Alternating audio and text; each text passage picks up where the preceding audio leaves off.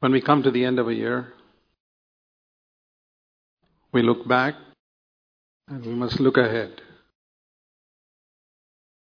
And I'll tell you this if you look back honestly at yourself, it'll go very well if you decide to change in the coming days. But if you look back and all you can see is the way other people hurt you or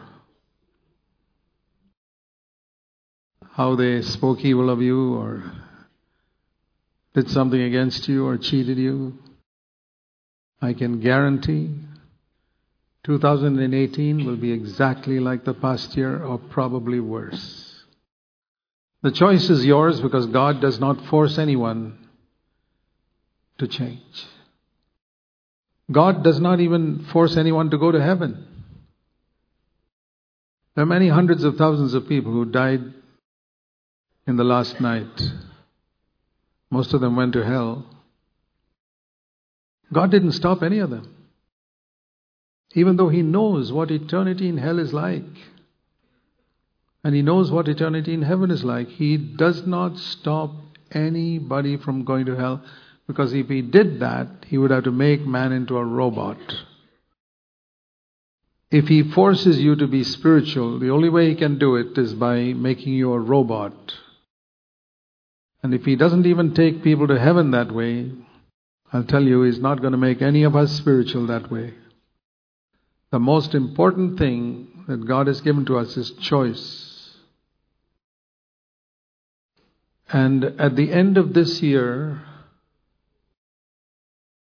you are what you are because of all the choices you made in the last 365 days. Think back. The choices you made. You chose to say something to somebody. You chose to say something about somebody.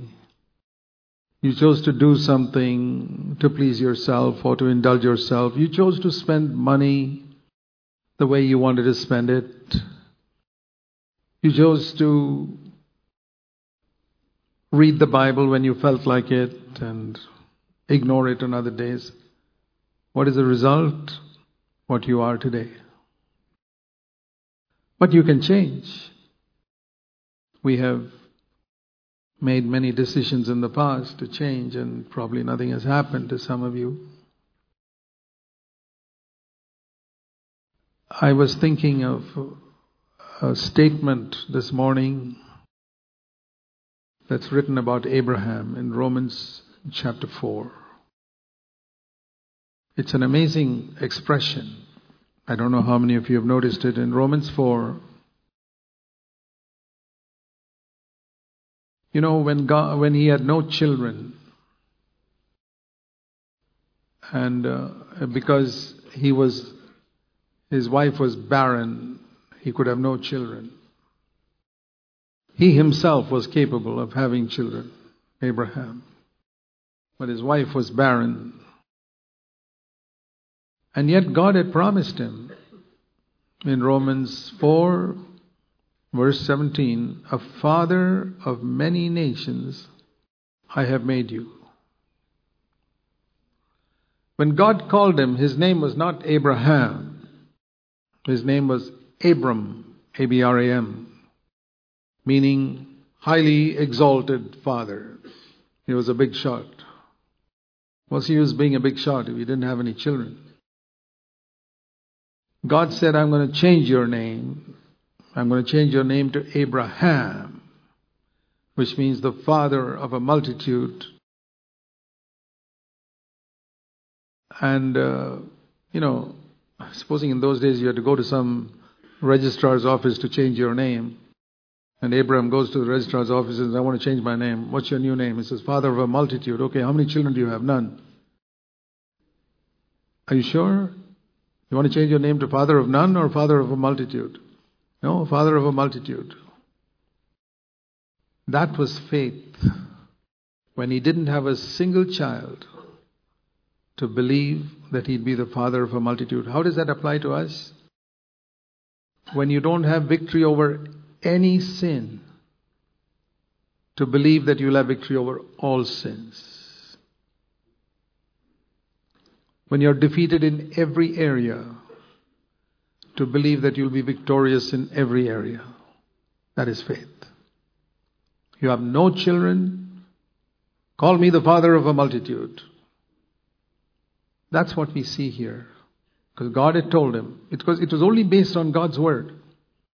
He did not look at himself, because if he had looked at himself, there was no hope. So he believed in a God, verse 17, who can give life to the dead. I mean, there is no greater miracle than giving life to a dead person. Healing of the sickness is not such a great miracle. Giving life to the dead.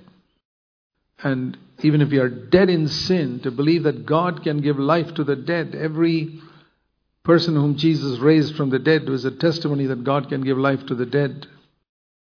And not only that, here's something going back to Genesis chapter 1, verse 1. God can call into being something that does not exist. Right in the beginning, God says, Let there be heavens, and there were the heavens. Let there be the earth, there was the earth. In a split second, all in Genesis chapter 1, verse 1. What you read in the rest of Genesis chapter 1 is not the creation of the earth. The word is creation is not used there. That's only in verse 1. It's because the earth got corrupted through the sin of Lucifer, who became the devil. God had to remake it in the remaining verses of chapter 1. But creation of the earth was from nothing. He called into being something that did not exist. This is the example mentioned in Romans 4 for our faith. I mean, to you have maybe a victorious life that does not exist. In other words, you don't have a victorious life. Do you believe God can say to you, I'm going to give you that? It wasn't Abraham struggling, it was believing. Lord, if you have said it, it will happen in my life. I'll tell you, I was defeated, thoroughly defeated, and I think God allowed me to sink into the depths of defeat in my own life in order to show me that I was no better than any other human being. And that's something I'm convinced in my mind. The two revelations I got in my life. One was that Jesus came just like me, was tempted like me, and overcame sin. And the second was that there's no difference between me and the worst human being, terrorist or suicide bomber. There's no difference between me and any human being. You know how that has helped me? It has saved me from despising other people. You may believe that Jesus was tempted like you, but I think if you despise somebody, that proves that you feel you're better than him. And I have a feeling that many of you, I'm sorry to say, look down on others who are inferior to you in some way. And I want to say to you that is the reason you're defeated. And if you continue like that in 2018, at the end of 2018, you'll still be defeated. Can you ask God to give you one? Maybe you've got a revelation. Jesus was tempted like you, he overcame. Can you ask God to give you a second revelation? that there's no difference between you and the worst terrorist or suicide bomber in the world or the most adulterous fornicator in the world. There's no difference between you and them. Once you get that revelation, it'll be easy for God to leave you, lead you into victory. And it's because you haven't got that that victory hasn't come. Abraham was convinced that his wife could not bear a child. It was not a question of, uh, well, let me try some more. No, no, no. He cannot bear a child. Zero. But he said, God has said it, so God has said in Romans 6:14, sin will not have dominion over me. Okay. The question is whether you're going to look at that promise in 2018 or you're going to keep on looking at how you struggled and been defeated throughout this year. Then you'll continue to be defeated. It says here in Because God had said, this is the expression I want you to see, verse 18. In hope, against hope, he believed. In his case, it was to become a father of many nations when he had not a single child. And in your case, it may be to get victory over all sin when you haven't even got victory over one. Is there somebody here who has not even got victory over one sin after being here so many years? This is for you. Some of you got victory over a few sins, but somebody who hasn't got victory over even one, not even one child. God says, as the stars in the sky. That's how your victory will be. Now, you don't have hope, but it says Abraham was like that. In hope, against hope, he believed. In your case, that sin will not have dominion over me. And he did not become weak in faith. Verse 19. There are two things he did not look at. And there are two things he did look at. He looked at God's promise for himself and for Sarah, both. Then he looked at his own body, dead. In the beginning, he could produce one son through a servant woman, Hagar. That time he was not impotent because he could produce a child, Ishmael. But God waited till he became impotent at the age of 99. He says, Now there's no hope. Now you and I can't produce a child. It says here very clearly, his own body was as good as dead. That's not when he produced Ishmael. That is 16 years after he produced Ishmael, he was dead and incapable of producing a child. About 100 years old, and Sarah's womb dead. Okay, he looks at himself dead, Sarah's womb dead. I mean, dead in the sense that can't produce a child. But then he looked at God's promise. I'm not going to waver in unbelief. See, I feel that many of us have wavered in unbelief. Sin shall not, no sin will rule over you. And you say, well, it's still ruling. It's like Abraham saying, another year has gone by, no children. Another year has gone by, no children. One year, two years, three years, 16 years went by, no children. But he did not waver in unbelief. He grew strong in faith, not because he was looking at himself. He says, I know my body's dead. It's like a man saying, uh, I've tried for years to get victory. I can't get it.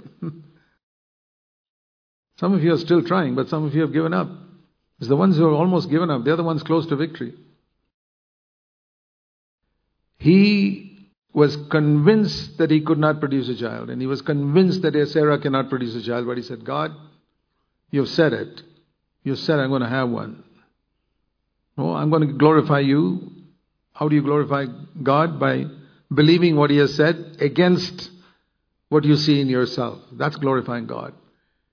Whatever habit you're a slave to, your anger, or your sexually dirty thoughts, or your pornography or I don't know what you're defeated by, your bitterness against your relatives, those your unforgiving attitude towards somebody, your problem with your mother-in-law or your daughter-in-law or anybody else, whatever it is.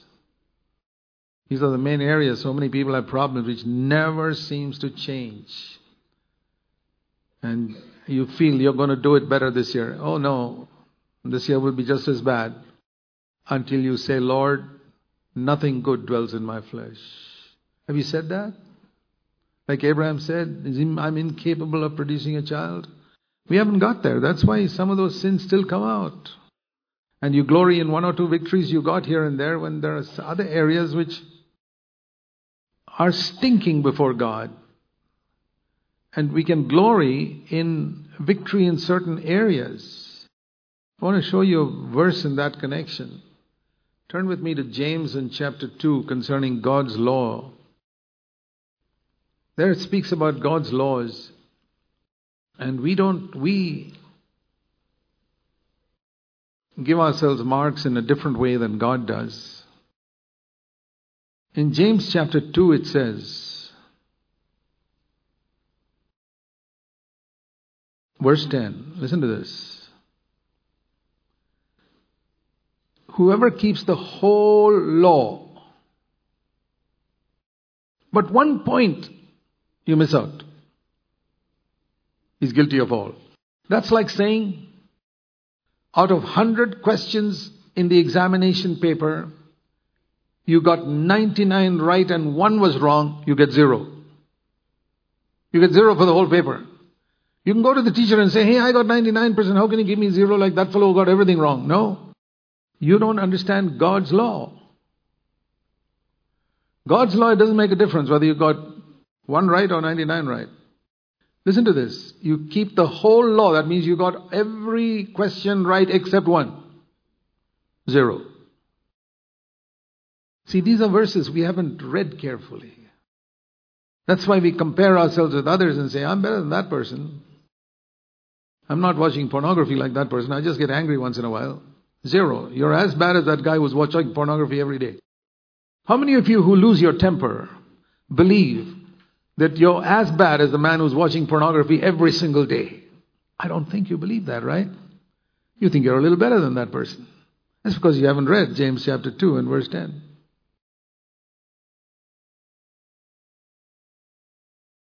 Because the one who gave one commandment also gave the other. The question is not what the commandment is, the question is who gave it. And if he's given a number of commandments and you violate it, it's not a question of how many commandments you kept. You violated the one who gave it. That's the point. And here it is speaking about a sin which almost nobody considers a sin. I have seen in my life, even among CFC people, this is one of the biggest sins of all. You know what it is? Verse 9 partiality.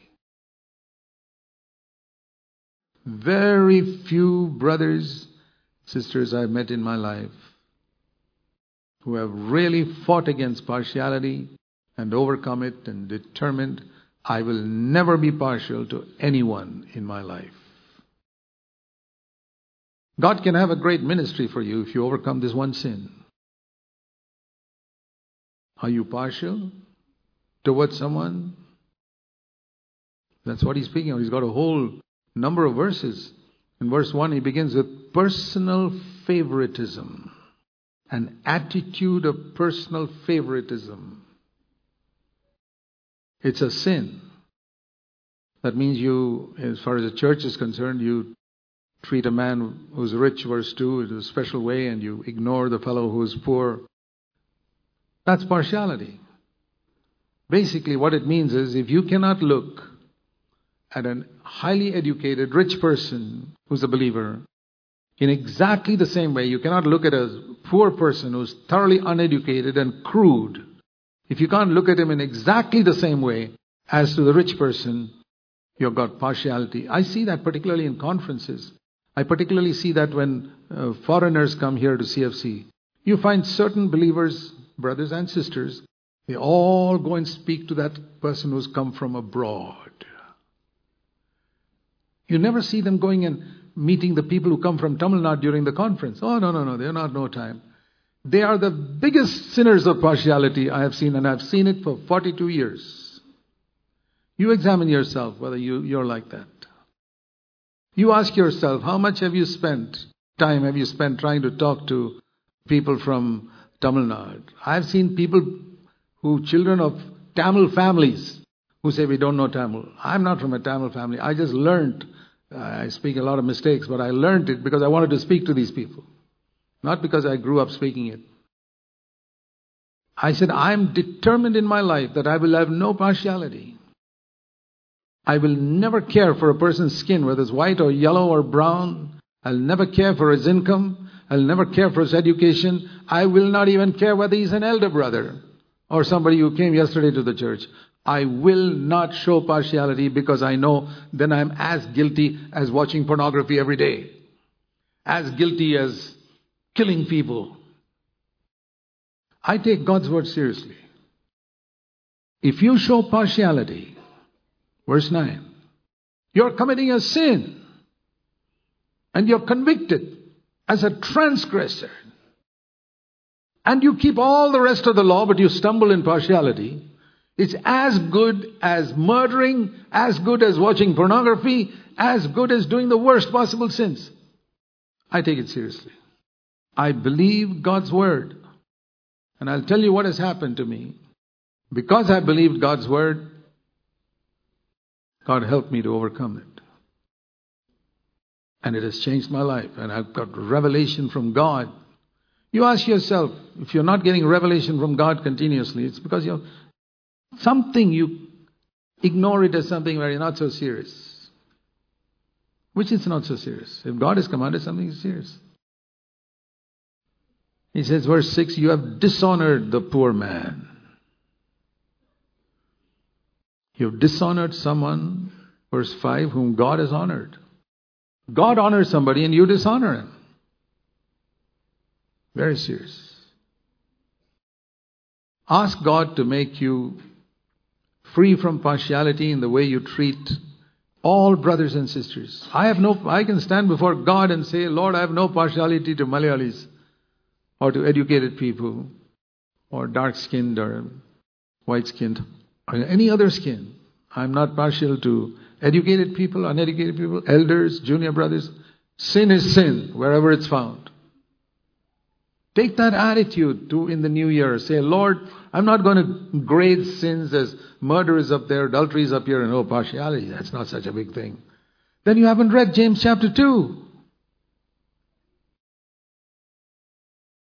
So, coming back to Romans 4, we're thinking of Abraham, how he believed that, you know, once you take sin seriously and you recognize, then you will be, you'll be able to acknowledge, Lord, I cannot produce, I cannot produce victory. Like Abraham was convinced that all his efforts, he cannot produce a child. But he didn't waver in unbelief. God's going to deliver me. And his faith was this, verse 21, Romans 4:21, that what God has promised, he will perform, not I will perform. What God has promised, he will perform. That was the difference. That in the beginning, Abraham thought, what God has promised, I will try and perform. So I want you to see the difference, and I hope you'll understand this in this coming year. Turn with me to Genesis in chapter 16. You know, God had already told Abraham in Genesis chapter 12, verse 2, I will make you a great nation. Very clear word, Genesis 12 2. I will make you a great nation. And verse 7, Genesis 12, to your descendants I will give this land. And God did give it to Abraham's descendants. It was a promise. He didn't promise his heaven to his descendants, but he said, This land of Israel, which is called Israel today, I'll give it to your descendants, and God has kept his word. And so, here is a promise that God has given. In our case, the promise is Sin will not rule over you. Keep that in mind as we study this. Now, chapter 16, Sarah, Abraham's wife, had no children. Promise can't be fulfilled. How can your descendants own this land if you have no children? I don't have victory. So Sarah said to Abram, Now see, I don't have children, and we got to help God. God is in a tight situation now. We've got to help him out somehow. Can you imagine the height of unbelief? To think that God cannot open Sarah's womb. It's real unbelief. And so please take my servant girl whom we got from Egypt, verse 1 and Genesis 16 1, Egyptian maid named Hagar. You can have children through her. And listen to these very sad words. Very sad words.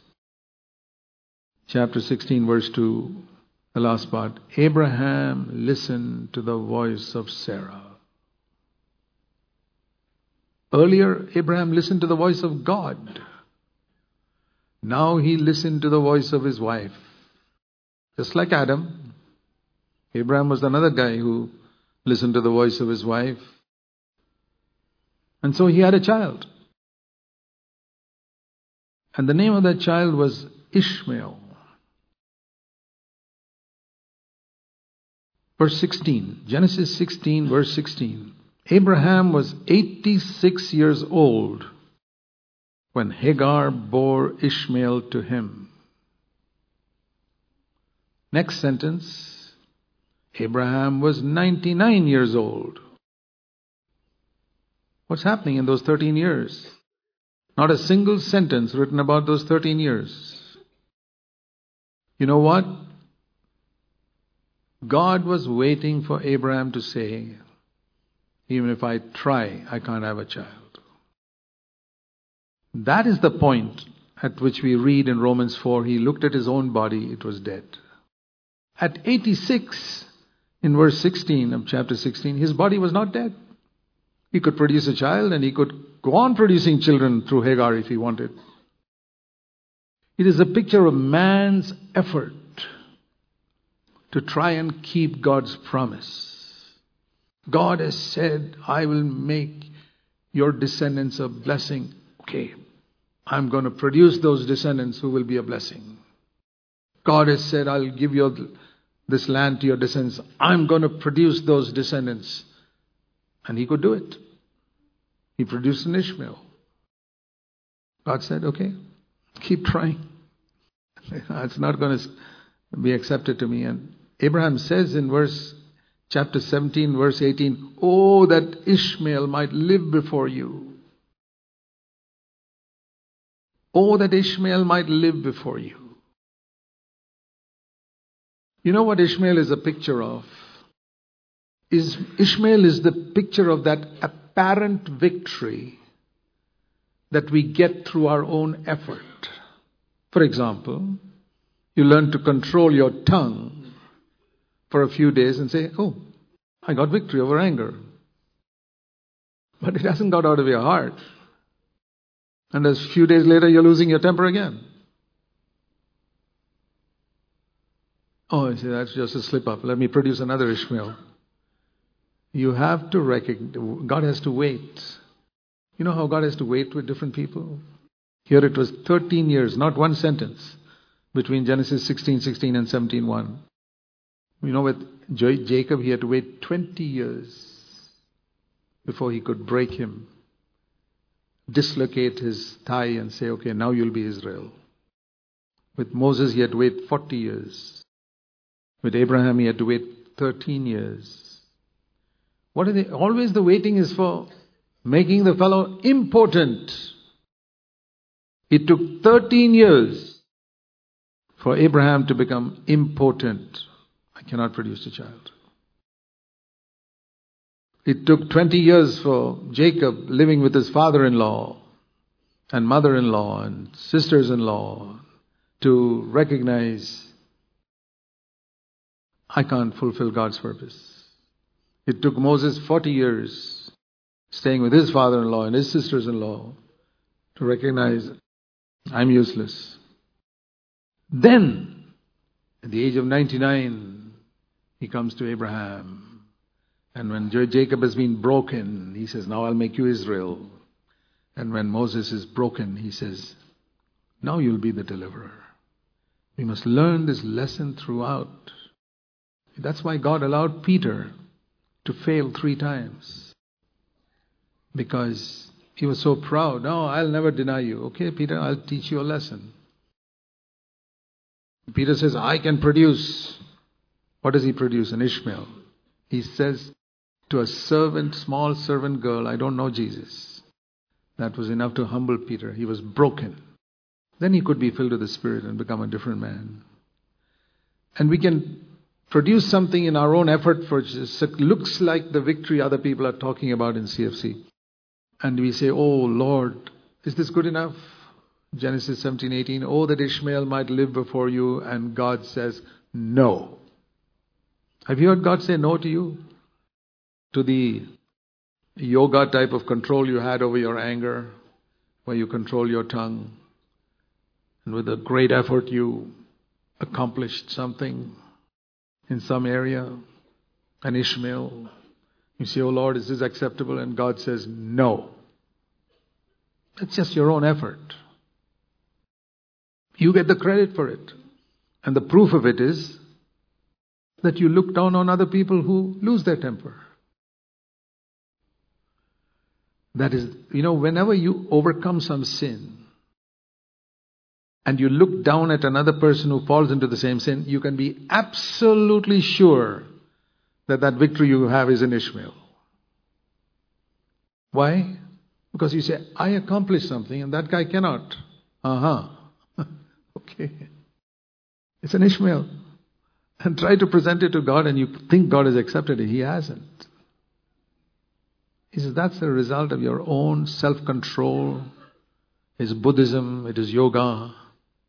Look at your heart. Man looks on the outward appearance and gives you credit for looking like a victorious Christian, but God looks at the heart.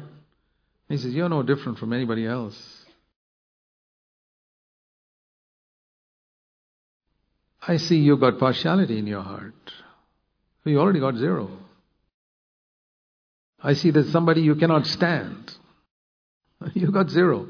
You may boast about your external, what you think is CFC standard or whatever it is, but God says you got zero. God says, no, I won't accept it. And now, finally, you know, we read in Genesis 21, verse 1, the Lord took note of Sarah and gave her the seed he promised, and Sarah conceived. Genesis 21 2. In, in his old age, just as God had spoken to him. It's a wonderful thing when we can experience that. God has said sin will not rule over you. And it happens. Or like it says in Hebrews 8 11, I will write my law in your mind and in your heart. I will put my law in your mind and write it in your heart. That's not your effort. That is God doing something. That is in Isaac. So if you turn to Galatians, the, these are not bright ideas that I got from somewhere. I just read Galatians chapter 4 and it's over, over there. The explanation of this Old Testament example. Galatians in chapter 4, verse 21. Listen carefully. Tell me, you who want to be under the law. Now, the you know, those Jews want to be under the law, but for us, the application is tell me those who think you can overcome sin by your determination and by your discipline of your life and your gritting your teeth and your yogic self control. Tell me. Listen. Abraham had two sons. One by a slave woman, Hagar, and the other by the free woman, Sarah. And the son by the bondwoman was born according to the flesh. That means by Abraham's effort. He did not need God's help at all. It was 100% yogic self control. self discipline. But the son by the free woman was the promise of God. And this is an illustration of two covenants. Do you see that? Old covenant and new covenant. We speak about new covenant so much in CFC. And here it says, here is an example in the Old Testament of old covenant and new covenant, Hagar and Sarah producing children, and there's a world of difference between the two. You look at both these babies, they look exactly alike. You look at that fellow's yogic self control with which he overcomes anger, and this other person who's overcome anger by the power of God. It looks the same, but it isn't. One is from the heart, and the other is just on the outside. You see this person who's loving this person, uh, somebody else whom he cannot love trying to love his mother in law, and this other person who genuinely loves his mother in law. It looks the same on the outside, but one is just pretense, one is just acting. It's Ishmael. The other is from the heart. This acting you can do if you're a good actor. But divine nature you cannot produce. To love one another, you can do it. on the outside. We can produce any number of Ishmaels. The thing, my brothers and sisters, in 2018 is to recognize what your Ishmaels are. And don't say, Lord, I present them to you. God says, I don't accept them. It's all pretending to love. Somebody you uh, don't love at all, but you're pretending to love that person. It's Ishmael. Don't take any credit for it. God says, I will write my law of love to that very unlovely person in your heart and in your mind, to that person you cannot forgive. I will write my law that you can forgive that person. Somebody who cheated you years ago, you can forgive that person.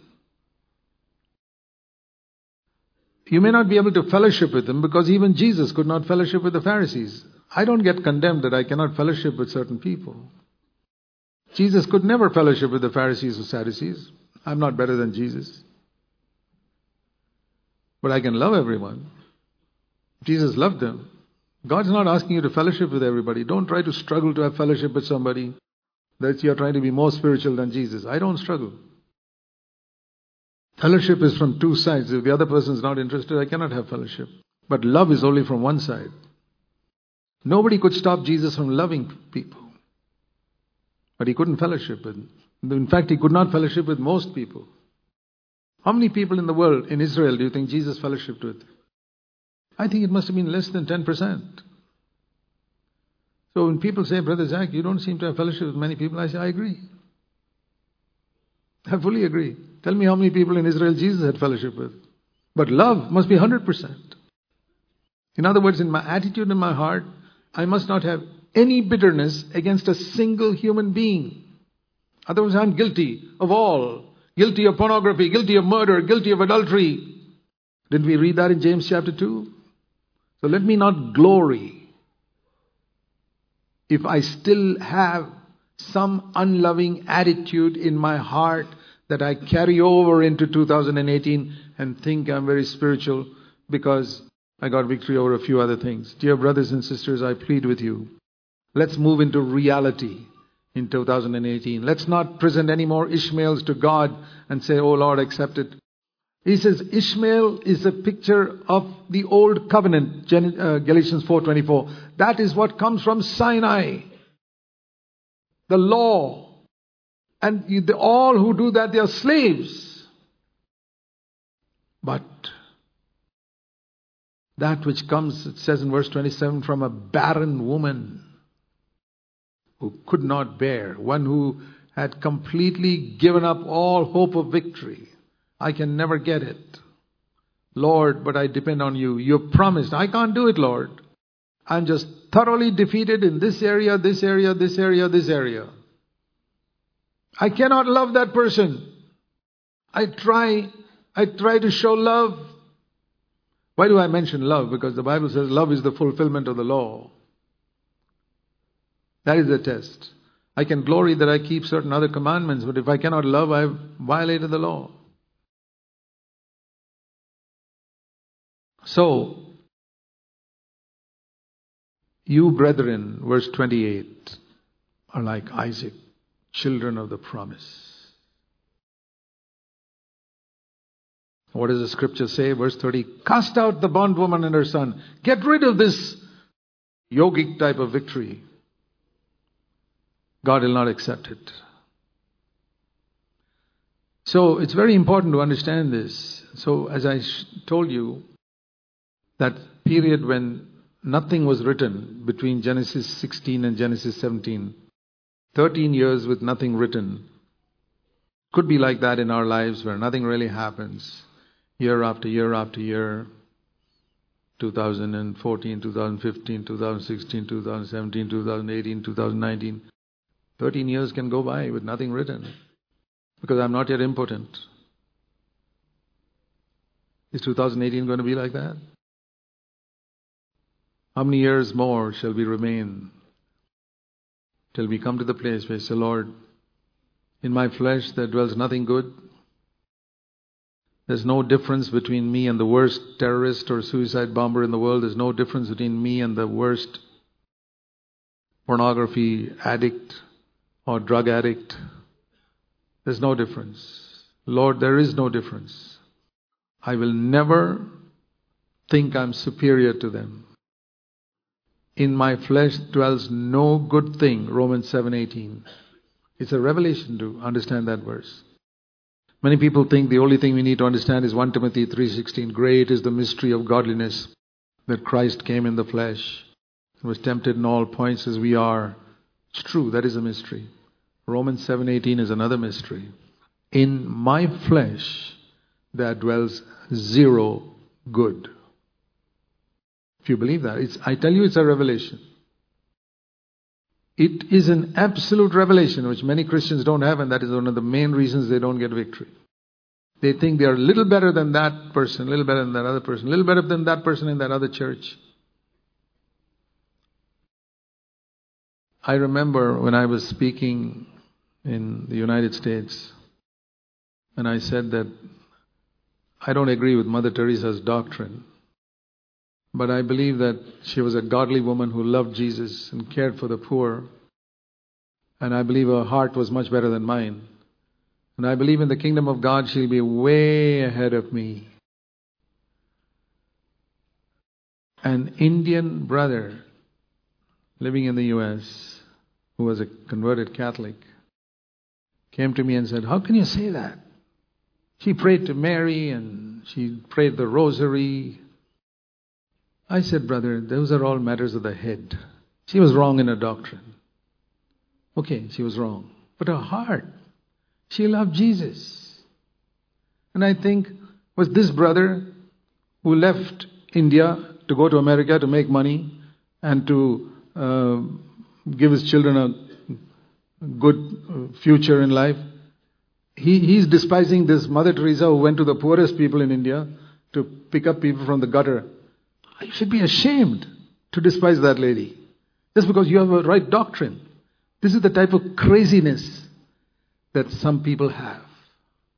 I got the right doctrine. Lord, I thank you. I'm not like those Roman Catholics. I'm not like those people because my doctrine is better. It's a deception. If you've got 10 talents of doctrine, you've got to produce another 10. And if that person only got one talent of doctrine and produces 10, don't you think that person is 10 times better than you? I do not despise, I disagree with people, but I will not despise a person. If I despise a person, that's because I don't believe that in my flesh dwells nothing good. And see, that brother couldn't see how he himself was just living for himself and covetous and living for money, but despising another lady who gave up everything to live in the gutter to help poor people. It's very easy for us to despise people who are serving the Lord in a way ten times better than us, but whose doctrine is maybe a little inferior to ours. Do you think in the final day, Jesus is going to give us all a sheet to answer questions on doctrine? No. You'll get a surprise. He's not going to question your doctrine. He'll say, I gave you 10 talents of doctrine. What did you produce with it? And you see, that other person, the Lord says, he, that person only got one talent of doctrine. And see what she or he produced much more than you. To whom more is given, more is required. And I believe that's one of the great revelations that people in CFC need to see. And, because I find in CFC people are glorying in uh, the fact that we've got the finest doctrine. It may be true. We've got 10, 15 talents, wonderful, 100 talents. What have you produced with it? Have you produced another 100? If not, let's appreciate someone else who's got three talents and produced a higher percentage than us.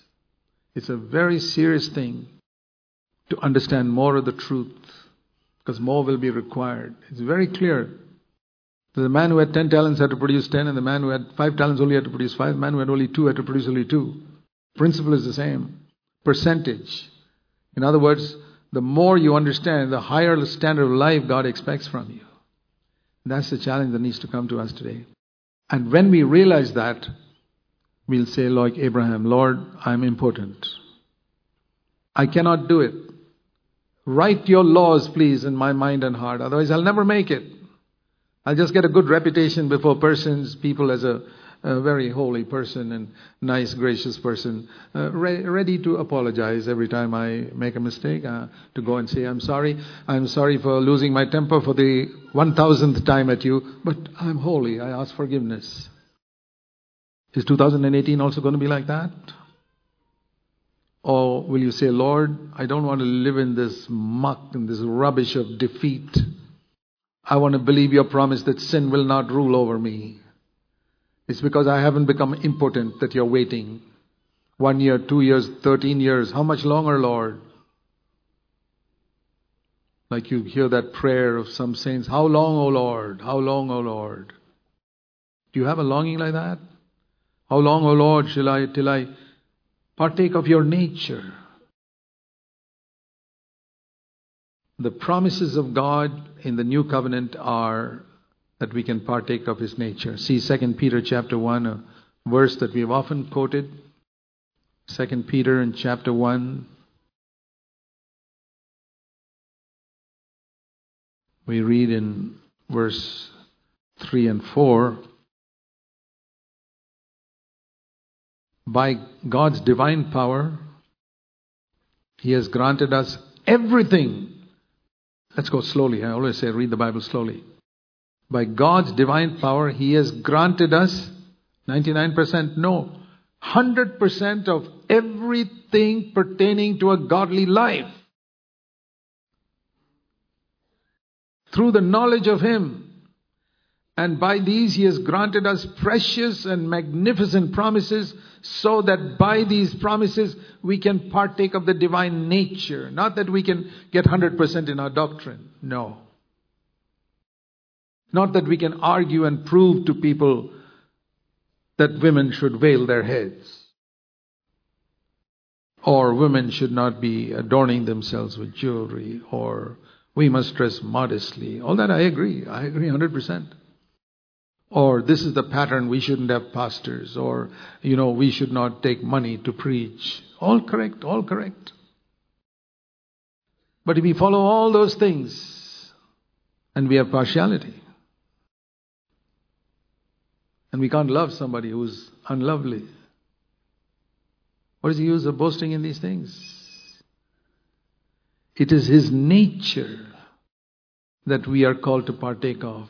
And it is only if we partake of His nature, verse 4, that we can escape the corruption that is in the world by lust means desire, strong desire. Now, very often we think of lust only in terms of sexual lust. The word is a strong desire. It can be a strong desire for more and more and more money, more than you need. It can be a strong desire never to love this person. It's so unlovely, I cannot love this person. It's corruption. It's corruption in the world through strong desire.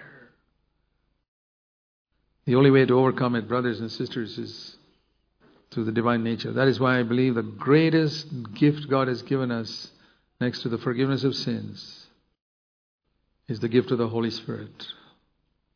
I don't have time to show you this in the book of Leviticus. Uh, you know, leprosy is a picture of sin in the Old Testament, and when a leper was cleansed, they'd had to put a drop of blood on his ear, and on top of the drop of blood, a drop of oil. And different parts of the body, a drop of blood, a drop of oil. A drop of blood and a drop of oil. We are lepers, cleansed, the blood of Jesus and the Holy Spirit. It's incomplete with just the blood. Drop blood, oil. And I really believe that that is the supernatural power by which we partake of His nature. And I know in my case, it's the fullness of the Holy Spirit that gradually began to change me from that thoroughly defeated life I had. Dear brothers and sisters, if there's one thing I would urge you, seek in 2018 to be filled with the Holy Spirit every day to partake of His nature. Never mind if you never speak in tongues. Jesus never spoke in tongues. Do you know that? Balaam's donkey spoke in tongues.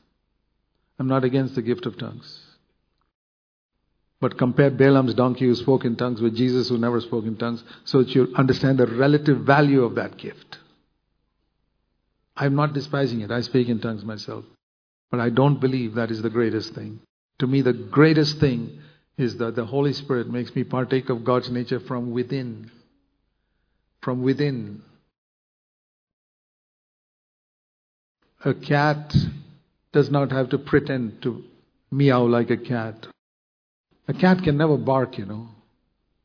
Even if you train a cat to bark, it cannot bark like a dog. It's nature. And once nature takes over, you won't lose your temper. You will get angry like Jesus saw, got angry with people who made money in the temple. Sure. Till the end of my life, I want to be angry with people who make money in the name of Jesus Christ. And use a whip, at least with my words, to drive them out of the church. But Jesus was never angry when people spat on him or went against his, his way or did anything to him, called him the devil. He said, Oh, it's forgiven. His anger was always directed at the, where the glory of God was touched. Then, I, then you have to be angry. Angry when people dishonor the Lord. And I know a lot of people have get upset with me when they see me speaking strongly where the name of the Lord is dishonored. I don't care what they think about me. I live before God's face in any case. Don't worry. The only thing you should be concerned about is the glory of God. You stand for that. Never personal insult or abuse forgiven. Partake of God's nature. And Jesus has given us an example of what a spirit filled life is like. Dear brothers and sisters, that's what we have to partake of in this new year. And if you think that you think I can make it? Think of Abraham. It says, in hope, against hope, he believed. He did not look at his own body, but at the promise of God. So when I look at, when you look at your past life, this past year or years, and say, well, it doesn't look as if it's going to change at all, don't say that. It says in Romans chapter 10 and verse, verse 9 If you confess with your mouth Jesus is Lord and believe in your heart that God raised him from the dead, you'll be saved. For with the heart a person believes, resulting in righteousness, you are justified. With the mouth he confesses, resulting in salvation from sin. And Verse 11 Whoever believes in him will not be disappointed. Whoever. There's no difference between the Jew and the Greek. There's no difference between Brother Zac and you. No difference. Whoever believes in him will not be disappointed. Believe that. Lord, I'm going to confess with my mouth that what you have done for some godly brothers I have met, you will do for me as well. Can you say that? What he's done for even if you can't believe what he's done for Jesus, he'll do for me. What he's done for that, for Paul, he'll do for me. Of course, the highest is to believe what he did for Jesus, he'll do for me. As he cared for Jesus, he will care for me. It's a wonderful life. Do you know that God wants you to live 365 days without anxiety in this coming year? 365 days without being anxious about anything. I wanted to explain the difference between being concerned and being anxious. If your children haven't come home from school on time, you should be concerned. Why are they late? If you're not concerned, you're not a good parent. But anxiety is a different thing. They're all tense. No. Take it to God in prayer. Or whatever concerns that we have, take it to God in prayer. I believe, I speak with my mouth. That's what it says here, what I believe in my heart. I believe in my heart sin will not rule over me. I said that to the devil so many times before it became real in my life. I said, Satan, you've defeated me, but I tell you a day is coming when sin will not rule over me. You will not have the upper hand anymore. I had to confess it for a long time before it happened. I sought to be genuinely filled with the Holy Spirit for a long time. You say, well, how is it so easy in the early days? Because there's not so much confusion. You know, if there are hundreds of thousands of fake 500 rupee notes floating around, you've got to really search to find the genuine one, right? But in those early days, when there were no fake 500 rupee notes, everything was a genuine one, you can trust everything.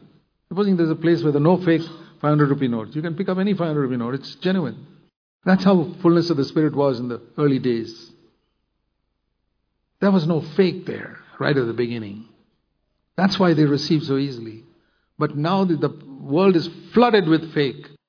And that's why we got to turn away from turn away from all that and say, Lord, I will not have that. I want the genuine thing. And I tell you, I, I remember saying that to the Lord once. I said, Lord, I don't care waiting 10 years, but I want the genuine thing. I don't want to tell other people I got filled with the Spirit. What does that mean? Dear brothers and sisters, I fear that some of you are just wanting to tell other people, I, I also got baptized in the Holy Spirit. Dear me, you want the honor of men? You'll never come into the spirit filled life. Never means never. Go to God and say, Lord, I don't want anybody to think I'm filled with the Spirit. I want you to tell me in your heart, you're being genuinely filled with the Holy Spirit and you've, you've, made, you've made me a partaker of, Lord, you've given me your nature. I want to hear it from you. Don't accept the testimony of men and don't care for the testimony of men. Let everybody think you're not filled with the Holy Spirit. I don't care if the whole world thinks I'm not filled with the Holy Spirit. So what? Their opinion is fit for the trash can. I want God to be able to say to me, I've made you partake of my nature. If you are desperate, Lord, I want this. You said in 2 Peter 1 4, I can partake of your nature. I want it. You said in Hebrews 8 11 that you will write your law in my mind and my heart. Now, not the outside, on my mind and my heart. That law of love. We we're looking at James. I want to point out one verse I didn't point out then. James chapter 2, it says,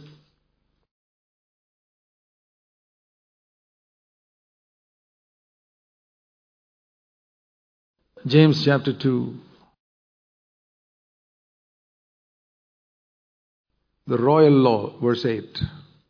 If you are fulfilling the royal law, what is that?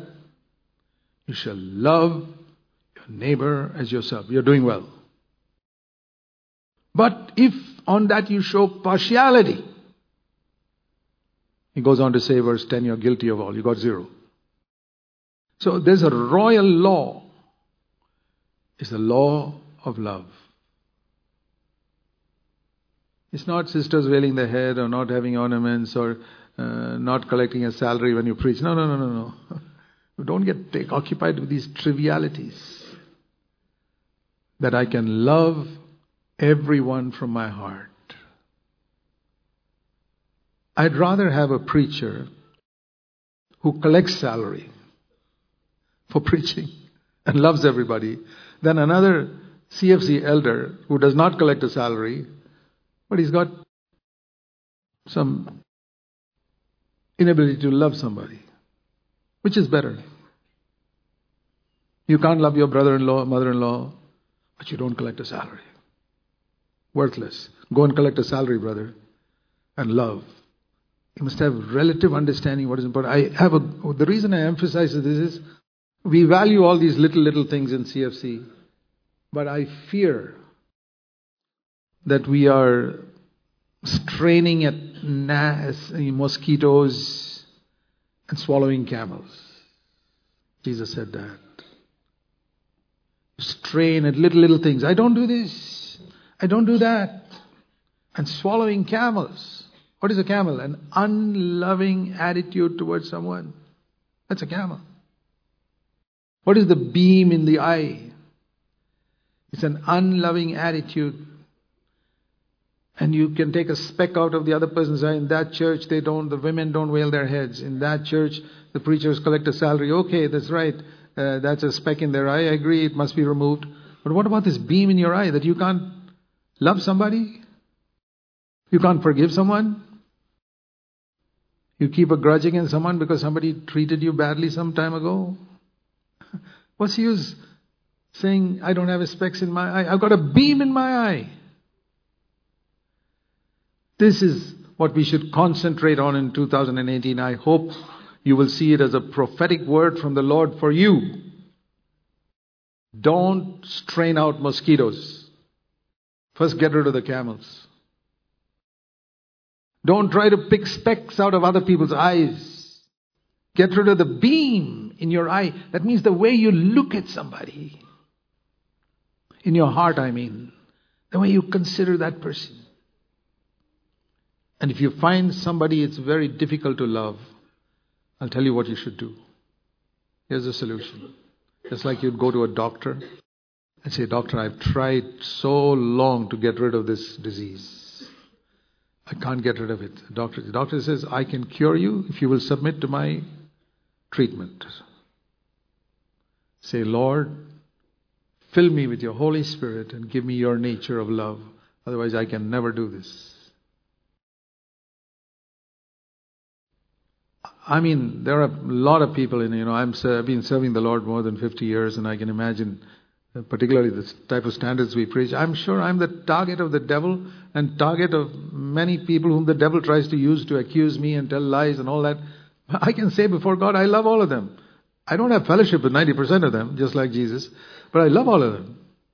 I can stand before God and say, I don't have an unforgiving attitude towards one human being in the world. I don't have an unloving attitude toward one human being in the world. I don't have fellowship with 99% of people. That's another thing.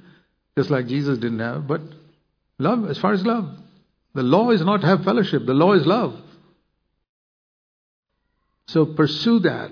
Pursue love in this coming year more than anything else. And if your doctrine is superior to others, remember you'll be, God will expect more from you than those people. And let's leave these other people alone and say, Lord, let me work out my own salvation with fear and trembling. One of the greatest, sad, saddest things rather that I've seen in many CFC brothers and even in some elders. And I think of all the more than 130 elders we have in CFC churches. I can see that some of them are not judging themselves. Even elder brothers. You can make out. How is this guy still in the same level as I see him one year ago, two years ago? He's not judging himself. He's not cleansing himself. You know, a, another odor comes out of us. An aroma of Christ will come out more and more. Not perfection, but a little more Christ like aroma in our language and in our attitude.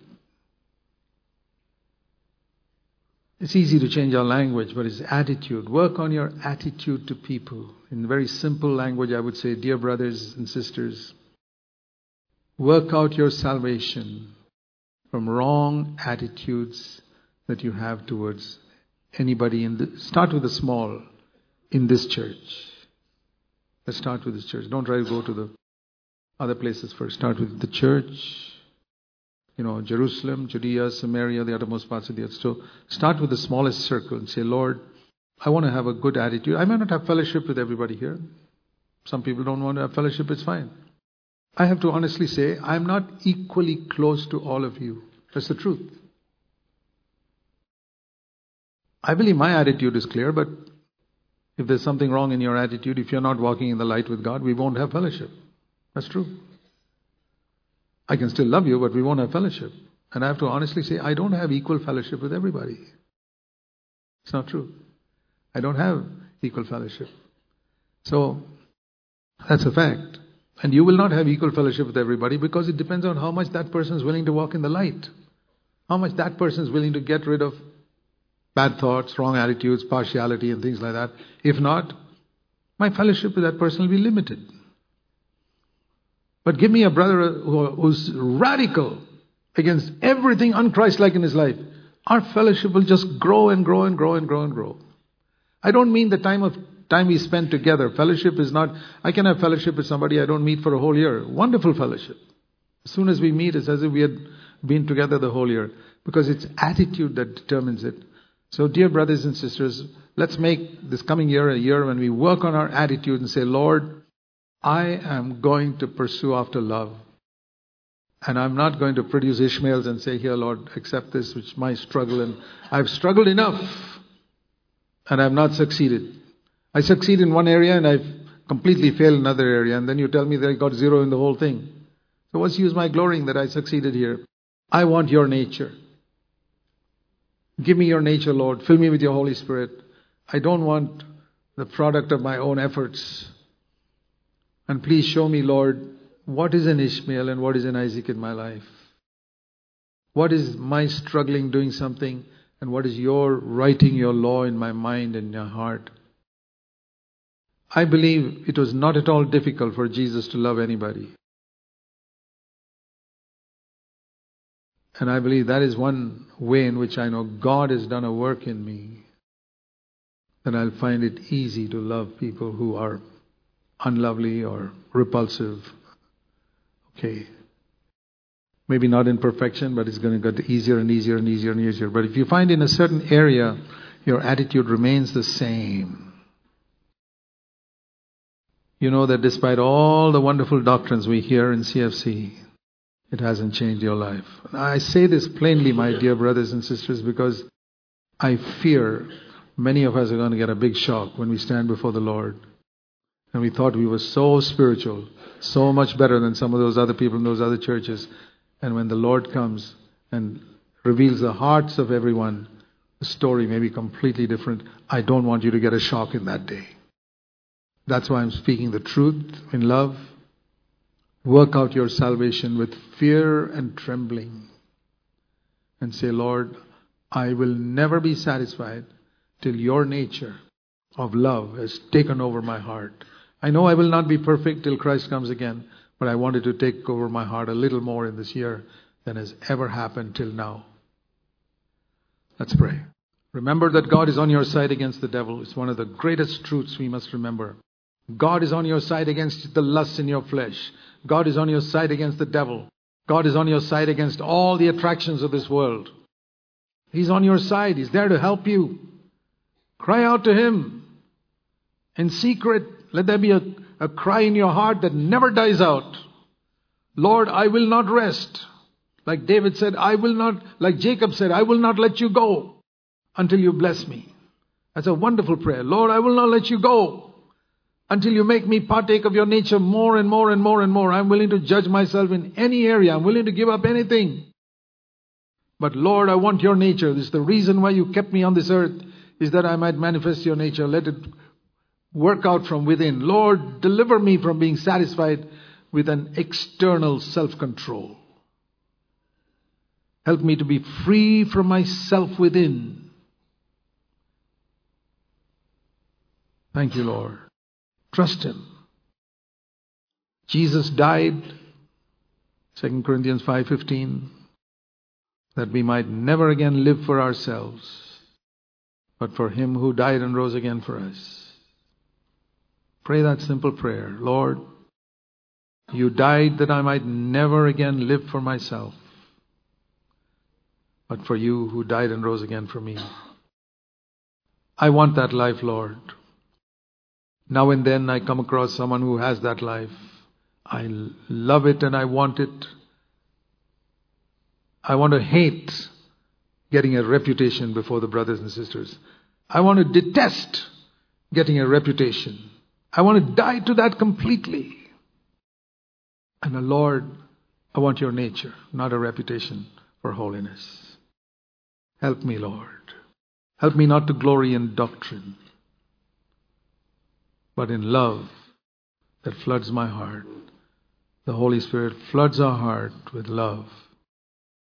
Heavenly Father, help us. It's impossible for me to share your heart the way it should be shared. But I pray what I could not make clear, that your Holy Spirit will make clear to everybody here, because this is a matter of eternal life and eternal death. And I pray that nobody here will be deceived, Lord. When they stand before you, that there'll be no shock or surprises. Lord, please help each one of us. We bow before you. We are a needy people, and Lord, as we come to the end of one year, the beginning of another. I say for myself, and I pray each of you will say to yourself, I want this coming year to be better than any year in my life in the past. More Christ like, more loving, more humble, partaking more of your nature, being a greater blessing to others, free from prejudices and bitternesses and unforgiving attitudes and every type of wrong attitude. Help me, Lord, to really make a new beginning. Help each one of us. We pray in Jesus' name. Amen.